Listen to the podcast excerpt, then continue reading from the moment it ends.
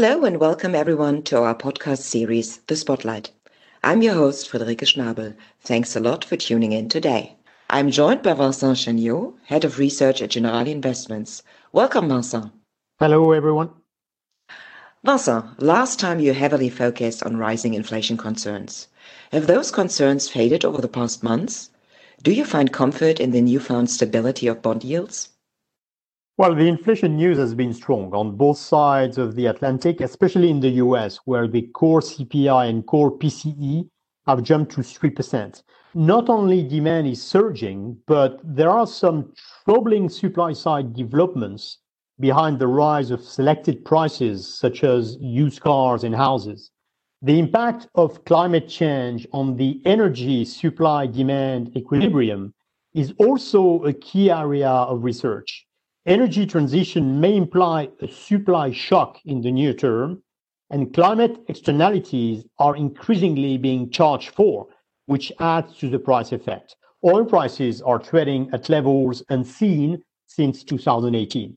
Despite the inflation news, long-term inflation break-evens have recently stabilized, and this has contributed to some stability in bond markets. Central banks are also leaning back strongly against anticipations of tapering and policy tightening. That dovish stance, as well as the economic reopening boom, is at the core of the resilience of risk assets. The boom is also reflected in intense M&A activity globally, with deals already topping 2.4 trillion in 2021, uh, a year-to-date record. Quite impressive. In this context, are you concerned that important Fed and ECB meetings in June could see a subtle change of stance that would threaten the current equilibrium? Not really. The, the Fed keeps banging on about the transitory nature of the inflation shock.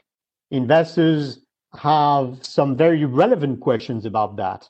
But the new average inflation target buys time to the Fed. The tapering discussion is more likely to erupt once inclusive employment gains have been more substantial. The Jackson Hole virtual gathering in late August is more likely to see a subtle change of stance.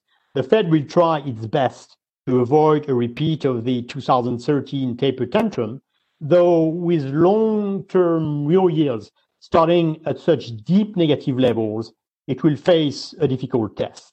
So will global markets, but that is for late summer. As for the ECB, their strategy to accelerate PEPP in Q2 didn't really succeed in capping bond yields. But any pullback in bond purchases at the 10th of June meeting is likely to be small and presented as a merely technical so the impact on bond yields may be limited. There's no question that central banks are still working hard on keeping financial conditions very easy, but it will become increasingly hard for them to dismiss the idea that the current policy stance, still exceptionally easy, will not be warranted for much longer. The bias remains towards higher yields in H2. Along with higher yields then, do you still see juice in the rotation into value and cyclical stocks, despite signs that we may be close to the cyclical peak? Yes, we do, with a bias towards value still more than cyclicals.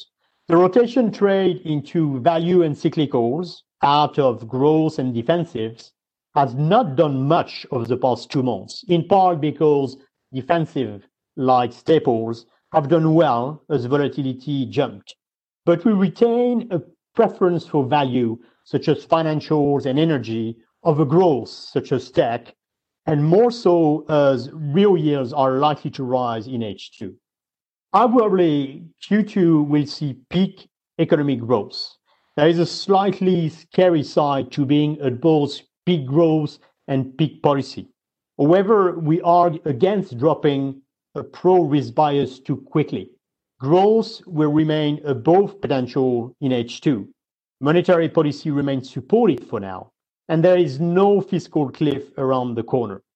Positioning and sentiment are also less extreme than in early spring. Despite the rising cost, corporate margins seem to be accelerating. Vincent, to conclude, what are your key investment calls into summer? We keep an underweight in government bonds and see further curve steepening ahead. In the fixed income space, we still prefer credit over govies and expect high yield to outperform investment grade in total return terms over the coming months.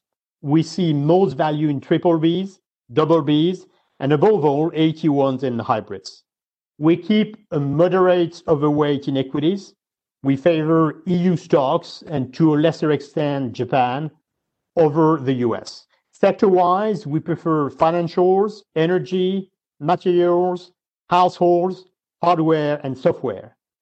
We're also recently warmed up to EM markets, both in equities and external debt, partly because the vaccination lag and diminishing credit impulse in China are now better priced in. EM equities have lagged developed market this year and have yet to catch up with EM currency gains over the past two months. Thanks a lot, Vincent, for sharing these valuable insights. Thank you all for tuning in and hear you soon.